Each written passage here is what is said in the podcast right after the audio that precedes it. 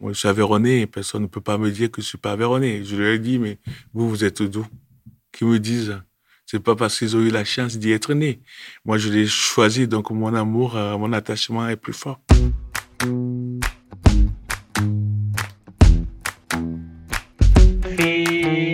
Finta, c'est le podcast qui nourrit des esprits, des envies d'agir et des espoirs très concrets à l'échelle locale.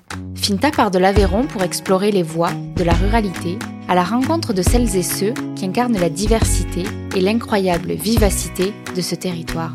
Je m'appelle Lola Cross, je suis journaliste et j'ouvre mon micro dès maintenant. J'ai vu écrit de lui qu'il était le Barack Obama du Ségala. Et si l'image le fait rire, il n'est pas peu fier d'incarner, à l'échelle a minima avéronaise, ce modèle d'intégration sociale. Premier maire noir du département, élu en 2014 et réélu haut la main en 2020, avec un score digne des démocraties africaines, il en rigole aussi, Simon Woro est originaire du Togo. De sa volonté de devenir prêtre jusqu'au petit boulot à son arrivée en France, en passant par l'armée, Simon Woro a fait de chaque embûche sur son chemin un tremplin. Et si c'est par la mêlée qu'il dit avoir gagné la confiance des Aveyronais, sa métaphore rugbyistique l'accompagne dans tout son engagement politique. Après s'être livré dans de nombreux médias, Simon Woro s'apprête à dévoiler son histoire dans un livre, à paraître le 12 novembre prochain. Une manière de se réapproprier son parcours, ses mots et ses rebonds. On en parle tout de suite dans l'épisode, enregistré dans sa petite bourgade de Sainte-Juliette-sur-Vior. Bonjour Simon. Bonjour. Vous m'accueillez aujourd'hui euh, dans votre village. On est euh, à Sainte-Juliette-sur-Vior, euh, sur le Ségala. C'est ça. Qu'est-ce qu'il représente ce village pour vous? Ce village, pour moi, c'est un exemple que je voudrais que beaucoup de communes françaises prennent. En fait, c'est l'ouverture. C'est beaucoup de relations humaines. hein, voilà. La considération de l'autre, l'acceptation de l'autre hein, et le bien vivre ensemble. On le, on le retrouve ici à Sainte-Juliette-sur-Vior, Il y a 600 habitants sur la commune? À peu près. et vous en êtes donc euh, le maire euh, depuis 2014. C'est bien ça. Vous avez été réélu euh, l'an dernier pour un second mandat, C'est ça. après déjà un premier mandat en 2008 comme conseiller municipal, Tout à fait. si j'ai bien compris. À quel moment est-ce que vous arrivez vraiment à Sainte-Juliette? Moi, je suis arrivé, euh, disons, j'ai posé mes pieds en 96. Euh, je venais en vacances, donc j'étais en Charente-Maritime à l'armée. J'étais un ancien militaire engagé dans l'armée de l'air, donc je venais, j'avais de la famille ici, donc j'ai posé mes pieds euh, en, oui, en 96. Et en France en 94, C'est ça. c'est ça Mm. Donc vous êtes euh, togolais, C'est ça. vous, avez- vous êtes né, vous avez grandi au Togo, vous, vous partiez plutôt sur une carrière de prêtre? Alors, je sais pas si on- Vous avez su. euh, Je sais oui, ça, oui, oui, vrai oui. Je suis rentré au couvent, au séminaire à à 12 ans. Ok. Mm. Et qu'est-ce qui fait que ça n'a pas... Ouais, c'était c'était vraiment euh, l'année. On était euh, dans les années 83.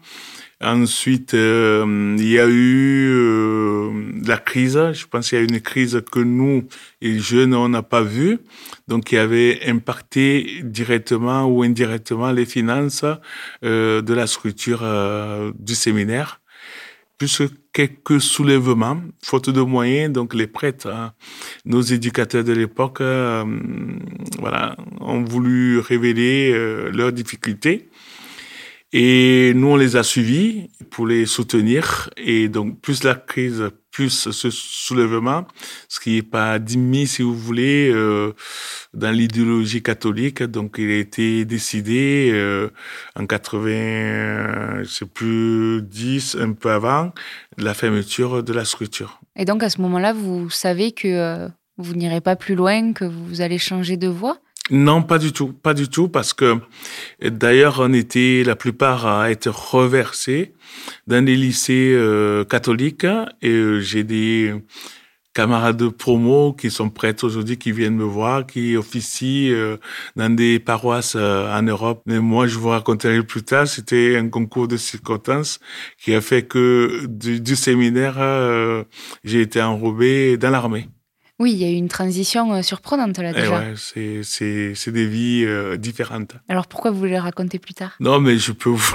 Non, mais c'est pas plus tard où euh, c'était pas voulu, c'est pas calculé. En fait, je me disais, euh, c'est mon destin, c'est comme ça. Euh, Au séminaire, oui, j'étais jeune euh, catholique fervent, enfant de cœur, donc euh, j'étais beaucoup plus dans le milieu des congrégations, des associations catholiques. Voilà, j'avais à l'époque ce milieu qui était ma famille, donc c'est naturellement pour moi l'appel euh, de Dieu à servir Dieu. Donc c'est, il n'y avait pas de question à se poser, c'était une vocation.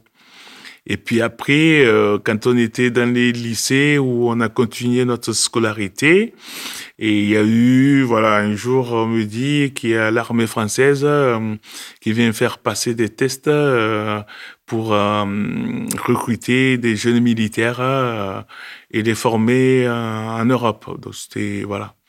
C'était pas calculé, donc on était allés, on était plusieurs, on était quelques-uns à être retenus faut être envoyé à l'école des sous-officiers ici euh, à Rochefort. À Rochefort. Après, vous avez fait un an en Allemagne? Après, oui, j'ai été travailler aussi en Allemagne, à Rastatt, euh, dans le cadre militaire. Puis bon, après, voilà, j'avais fait le tour, j'ai fait mes cinq ans. Et je suis resté par contre deux ans en Allemagne où j'ai travaillé un peu dans tout. Euh, j'ai fait de petits boulots. Euh, le destin m'a ramené donc en Aveyron et où euh, à Sainte-Juliette exactement, où résidait euh, donc mon épouse et sa famille. Vous vous souvenez de, du moment où vous arrivez Qu'est-ce que vous, vous, dites en rencontrant cette euh, ruralité avéronaise après l'Allemagne?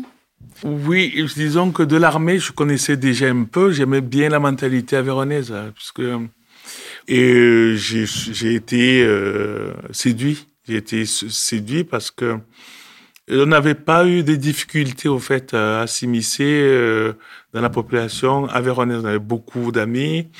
Dans mon livre, je le dis, je le dis euh, exactement. Vous allez le, lire. On se faisait inviter. Il n'y avait pas de réticence euh, physique, visuelle. non, il n'y avait rien.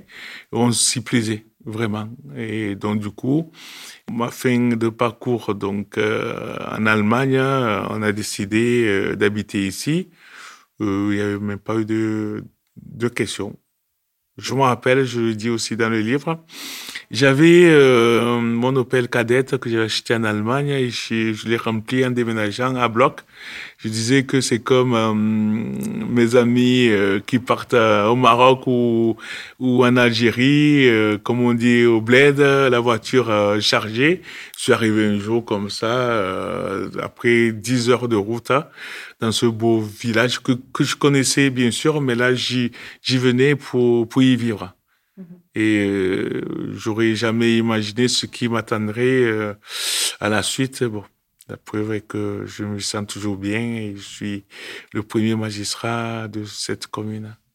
Oui, parce que bon, vous avez euh, annoncé la grande nouvelle, c'est que vous sortez un livre dans le courant du mois de novembre. Voilà, exactement, le 12 novembre dans les, dans les points de distribution sur Amazon hein, et, et à la maison des livres où le samedi 13, il est prévu euh, une matinée de dédicace. Donc euh, dans ce livre, vous racontez tout votre parcours. Vous avez une, une grosse médiatisation autour de vous.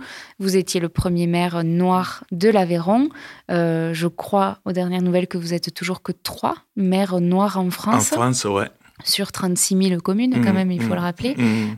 Au Parlement, ça va plutôt un peu mieux dans la représentation nationale, euh, mieux que dans les communes en tout cas. Oui, il y a eu l'avènement de Macron avec les nouvelles, le nouveau visage politique, euh, et donc ce qui fait qu'au Parlement, bon, c'est un peu plus coloré. Oui, il y a une quinzaine, je crois, de parlementaires euh, noirs. Vous êtes toujours ramené à votre couleur de peau. Mhm. Est-ce que vous sentez qu'en vivant en Aveyron, vraiment, ce sera, on vous y ramènera toujours? Après, il y a le choix d'écrire un livre euh, qui fait que vous l'expliquez vous-même finalement ce parcours? Moi, je me retiens pas sincèrement. À une époque, oui, euh, je faisais fixation à, ma couleur. J'ai dit dans une interview que je me suis pris à être noir. Je me vois pas noir en fait. Mm. Si c'était un événement, c'était un regard, c'était une remarque. Euh, qui nous ramène à ça, mais il faut dépasser ça. si je ne m'étais pas convaincu que j'étais capable de devenir mère, je ne l'aurais pas fait. Et si j'avais regardé euh, ma couleur par rapport aux autres, je ne l'aurais pas fait non plus. Donc à un moment donné, euh, on montre ce qu'on veut euh, que l'autre perçoit en fait. Hein. Et je montre ma capacité. je ne pas dire que je suis plus capable qu'un autre, mais je pourrais faire au moins autant et pourquoi pas moi, quoi. Hmm. Donc, quand on dit pourquoi pas moi, il faut laisser ses a priori de côté. Ça fait pas avancer, en fait. Vous dites, euh, je crois que c'est dans l'interview que Brut euh, vous a accordé en ligne, une interview, euh, vous le rappelez souvent, hein, qui a été vue par plus de 6 millions de personnes et énormément de personnes qui vous écrivent depuis. Vous avez vraiment des bons retours à partir de cette interview-là, qui a d'ailleurs été un peu à la base de l'écriture du livre. C'est ça. Puisque finalement, vous avez senti qu'il y avait un sujet, a priori, autour de votre parcours, un sujet qui pouvait inspirer. Ce sujet, oui, il y en avait tant de ceux qui ont eu le même parcours que moi dans les difficultés, ceux qui l'ont pas eu et, ceux qui s'en apercevaient pas aussi euh, de ce qu'on peut toucher l'autre sans le vouloir. Euh, et il y avait de tout en fait euh, la concordance de ces témoignages même des gens qui sont pas de ma couleur mais qui ont réalisé qu'effectivement euh, il y a certaines choses qui doivent pas se dire se faire. Et ceux qui l'ont suivi je lisais encore l'autre jour j'ai pas lu tous les messages encore des internautes depuis 2019 par rapport à Brut. Il y a un rugbyman donc, qui joué à un niveau plus haut que moi en Pro D2 à Toulouse, en Palby, et qui a arrêté sa carrière parce que hum, il n'avait pas eu la force de dire stop à ses et je vais dire même que ce soit des, des copains euh, sur le terrain qui faisaient des blagues, ça devenait trop en fait. Il se sentait être dedans et en même temps être à côté. donc, du coup, il a arrêté sa carrière. Il m'écrivait justement que mon histoire, c'est la sienne et que bravo à moi, moi j'ai tenu, je suis allé au-devant que lui n'avait pas pu, et que c'était euh, un de ses regrets. Il était fier quand même que ces mots soient posés, dits euh, et compris pour ceux qui veulent euh, le comprendre. Ça veut dire que votre histoire, elle ouvre plein de portes, en fait, à, des gens qui peut-être ont eu un regret à un moment de leur vie, mais qui aujourd'hui vont se sentir capables, peut-être, euh, par votre histoire? Oui, parce que je vous fais une confidence. Nous, quand on est arrivé ici, euh, vous savez, avec euh, quel que soit le bagage qu'on avait, on n'avait que des métiers réservés. on trouvait plus facilement aux abattoirs on va trouver plus euh, dans la manutention, alors que voilà, il y avait un bagage quand même, je vais dire. Et de plus en plus, depuis surtout 2014, où, euh, je dis pas que ça tenait qu'à moi, euh, la génération de nos enfants, ils ont pris confiance en, en Aveyron.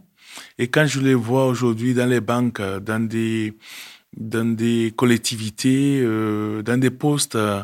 J'en suis fier et ils en sont fiers aussi parce que je me rappelle au lendemain de, du reportage de France 2 où je sentais une fierté quand même, une fierté euh, dans le regard. les têtes étaient pas basses mais hautes. Dans le village? Non, partout que je passais, où les gens m'identifiaient, c'était c'était une, fierté. Je pense que ça a pris et même pour les Aveyronnais euh, et pour euh, la diaspora qu'on peut appeler, il s'est passé quelque chose. Mes bons amis, euh, collègues maires, de fois autour d'un verre, ils me disent mais si on ne te connaissait pas, on n'aurait pas imaginé. voilà, ça veut tout dire en fait. Ça fait un déclic et tant mieux. Comme Obama, comme tout, ce qui est minorité, hein, je veux dire que ce soit les femmes, euh, ont saisi l'occasion, c'est une bonne chose. Justement, il y a un article dans Boudu, euh, le magazine toulousain, qui vous... C'est pas vrai, vous êtes allé fouiller là-bas Moi, j'ai pas eu à fouiller très loin. Mais en tout cas, il vous appelle le Barack Obama du Ségala.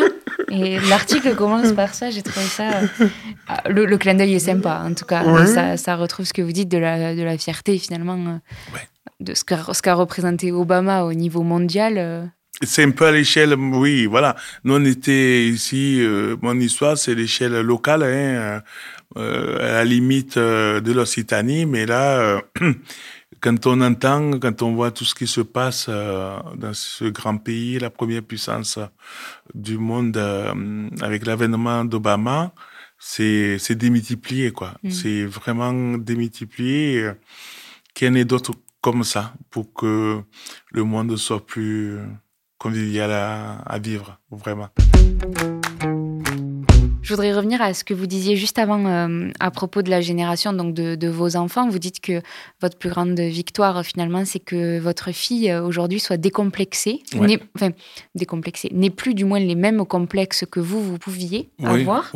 Euh, c'est-à-dire que aujourd'hui, elle, elle s'autorise votre fille à oui, cette, cette génération s'autorise à tout parce que peut-être sans mon avènement, ils y arriveraient, mais pas peut-être aussi tôt. Ils sont nés, ils ont été éduqués pareil. Euh, ils n'ont pas nos accents euh, mélangés avec togolo, euh, euh, ils ont les codes ici. Mais c'est l'acceptation du reste de la population. Mm. Donc je pense que l'effet du premier, ça déclenche et de ce côté-là et du côté d'en face. Mm. Et comme je vous dis, euh, quand je rentre dans une banque, quand je rentre euh, euh, dans une société, que je les vois prendre des postes que nous, on ne pouvait pas prétendre à l'époque, je pourrais être que fier. J'avais été, c'est plus en 2020, quand il y avait Moed Altrad, euh, à la CCI, dont j'étais un ami proche, qu'on on s'appelait, on, s'écrivait. J'ai trouvé son humilité à ce type euh, à qui que j'avais un jour écrit courrier. Et le lendemain, quand il a reçu le courrier, il m'a appelé. Et on était resté en contact un peu moins là maintenant, mais et qui disait justement à l'Assemblée, euh, lui, euh, on lui a pas fait confiance parce que on se disait le petit rebeu qui arrive, euh, les banquiers, etc.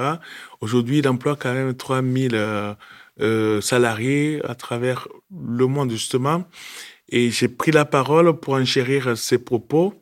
J'ai dit aux chefs d'entreprise, ceux qui étaient se reconnaîtront, d'ouvrir leur mentalité, d'ouvrir les opportunités. Il y en a partout les talents, ça regorge. Prenons-le, quoi, là où ils sont.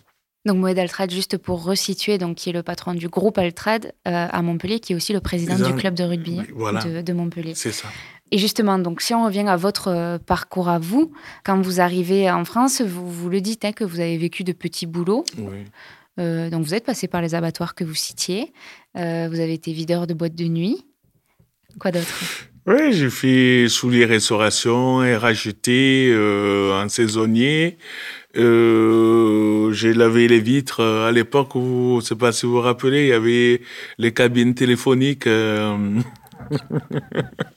et ce que je m'apprécie, c'est que de ces boulots, j'arrive à, passer d'une étape à, à une autre, en fait. Et ce qui est bien, en fait, il y a une progression sociale que c'est ce que j'accorde volontiers à l'Aveyron parce que du moment que on y est bien, on y est inséré, les portes s'ouvrent en fait. Pas peut-être euh, grandement d'un coup, mais petit à petit. Après, j'ai occupé le poste de responsable technique euh, à la décharge de, de, de Saint-Hérat-de-Gande au biogaz. Et puis, j'ai été pris à la mairie de Rodez. Et c'était la première fois qu'on embauchait, euh, un black au poste de responsabilité. Et voilà. Et puis, c'est des, c'est de confiance en confiance qu'aujourd'hui j'occupe euh, le poste de responsable logistique euh, à l'agglomération de Rodez. Euh, voilà. Moi, pour moi, l'Aveyron, c'est un tremplin. Et vous dites quand même que votre intégration, elle est beaucoup passée par le rugby. Ah oui. Je l'ai toujours dit et je pense que c'est vrai. Je l'ai dit à ceux qui me sollicitent, qui me demandent des conseils. Euh, de ne pas s'enfermer chez soi, en fait. C'est, ça, euh, ça ouvre pas les portes. Le rugby, c'est, j'ai eu joué au foot aussi hein, en 2000. Euh, mes copains ici. Après, je suis allé au rugby par le biais de Bastide du bowling, chez qui je faisais videur aussi, et qui m'ont conseiller de jouer au rugby, c'est pas pour, c'est pas si c'est mon gabarit, si c'est, si c'est ma corpulence, mais bon. En tout cas, c'était euh, une bonne euh, direction qui m'ont, qui m'ont demandé de prendre. Le rugby, c'est beaucoup de camaraderie et, beaucoup d'efforts ensemble. Et du coup, ce public, et moi j'ai été révélé au public aveyronais d'un par le le métier de videur parce que j'ai eu vu et croisé beaucoup de jeunes euh, de ma génération ou plus jeunes encore tout au long de mes 12 ans passés, en étant le soir, le week-end euh, à la porte dans les boîtes et en travaillant la semaine, bien sûr. Et donc ce public, je les avais côtoyés et puis le rugby, ça a été euh, mon révélateur tu à Cassagne, euh, mon, club de LSA. LSA de cœur, où j'ai passé une bonne dizaine d'années. Euh. Vous dites que vous avez carrément gagné la confiance des Aveyronnais par la mêlée. J'ai lu ça dans une autre interview. Ah oui, la mêlée, c'est. Il euh, n'y a pas de triche. Hein. Les gens regardent des choses, au fait. Quand, tu, quand on se mouille pour un maillot, quand on joue en collectif, euh, c'est des valeurs, euh, même la personne qui t'aime pas en, face peut pas te, la refuser au fait. La mêlée, c'est euh, tout un symbole de la solidarité. Et ça, en tant qu'humain, on l'a forcément en nous. On l'exprime plus ou moins fort ou moins fort. Mais la mêlée, c'est d'y mettre la tête et de pousser ensemble. Et l'adversaire, on le fait reculer. C'est ça. Surtout. On pas oublier l'objectif. Et donc, dans cette vie euh, qui, est pleine de rebondissements quand même, hein, vous êtes un peu sur tous les terrains, euh, c'est le cas de le dire. Mm. Comment vous arrivez à penser à, l'engagement politique finalement? Vous dites que l'engagement est le fil rouge de votre vie, dans tous les cas. Mais l'engagement politique, celui-là, d'être, de se penser premier magistrat, c'était pas un rêve a priori? Non, c'était pas un rêve parce que je me disais que j'avais j'avais beaucoup d'énergie à apporter, j'avais beaucoup de choses à apporter.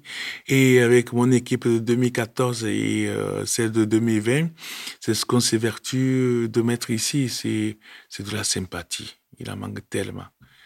On a tout pour être heureux, de rendre nos administrés heureux. Et euh, on est sensible à ça ou pas. Et nous, dans toutes nos actions, ce qu'on a mis en place, euh, le mot d'ordre, le fil rouge, le fil conducteur, c'est ça. C'est de converger les gens l'un vers l'autre. Vous voyez? Euh, On peut qu'en être fier. Vraiment. C'est, moi, j'en suis fier.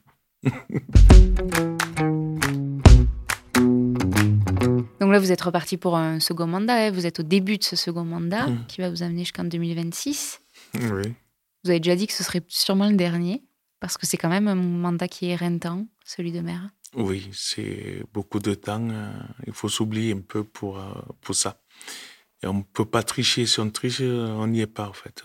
Et, donc, l'engagement, comme dans le rugby, il faut être total. Quand on est emmêlé et qu'on est fatigué, il vaut mieux euh, sortir, demander à sortir, commettre un autre, hein, parce que il y a besoin de toutes euh, les forces euh, en tant que mère, de toutes les énergies. on oublie forcément, on fait un sacrifice de la famille et de soi. C'est un joli engagement. Et pour l'instant, je suis. On verra la fin du mandat. Quel plaisir est-ce que vous y prenez à être mère Animer, animer, coordonner, faire travailler ensemble. Vous savez, quand on est arrivé, euh, il y avait des générations, pourtant le territoire il est pas, il est, de Sainte-Juliette est vaste, mais pas aussi étendu. Il y avait des générations qui se voyaient plus. Ils se voyaient avant euh, dans les foires. Euh, les foires, il y en a de moins en moins. Ou à l'église, ils y vont de moins en moins. Et plus c'est sorti de dimanche, ils se voyaient de temps en temps aux, aux enterrements. C'est triste. Donc l'idée qu'on avait portée, c'était d'inviter euh, ce public aussi, nos aînés, à se retrouver une journée ensemble euh, autour d'un repas. Et j'ai toujours les mots qui résonnent à moi. Les, les premières années, la plupart, ceux qui ont voulu l'exprimer, ils m'ont dit merci. Merci pour ce que vous faites parce que ça nous, ça nous rapproche. Rapprocher les gens. Ça me plaît, moi, ça, de, de rapprocher.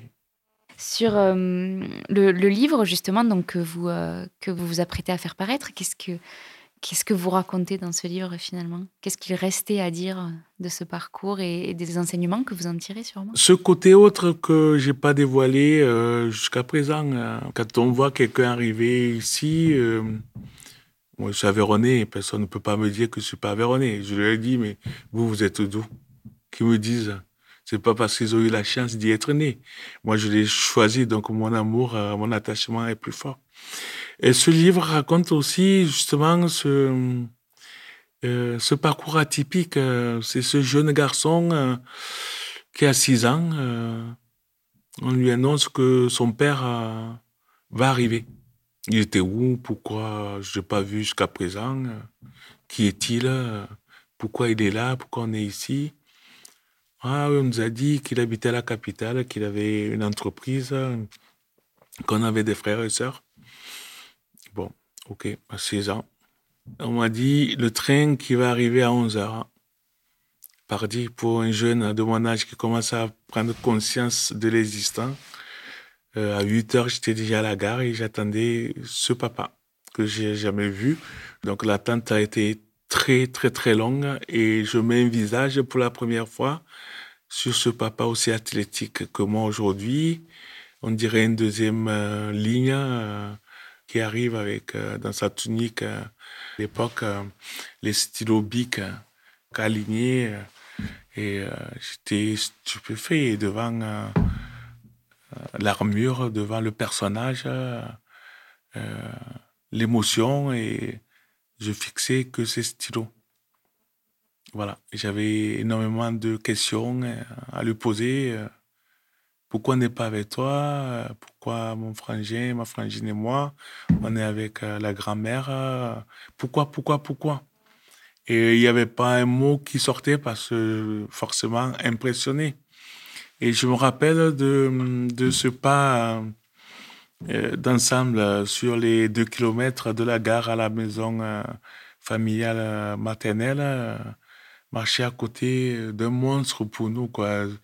Et c'est, ça a démarré comme ça, où j'ai appris que ce papa nous avait gentiment renvoyé de la maison familiale parce que maman était tombée malade et qu'à l'époque, vu que on mettait pas de nom sur les maladies, il fallait pas que maman contamine les autres, donc elle a été priée de partir.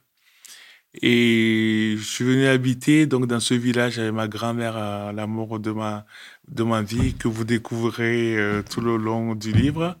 Et de ce monsieur, mon oncle Martinel, le frère à, ma maman qui était aussi, qui m'a construit, euh, qui était, qui était parti instituteur, qui nourrissait toute la famille. C'était comme ça, c'était culturel. Donc, il y avait des cousins avec nous, nous on y était, on est un peu au champ, voilà, on vivait, euh, mais on vivait bien.